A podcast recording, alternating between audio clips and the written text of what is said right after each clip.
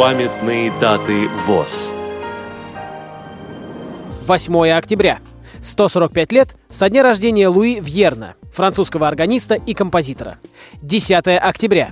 115 лет со дня рождения Августы Викторовны Ермоленко, доктора педагогических наук, профессора, психолога-дефектолога. Программа подготовлена при содействии Российской государственной библиотеки для слепых –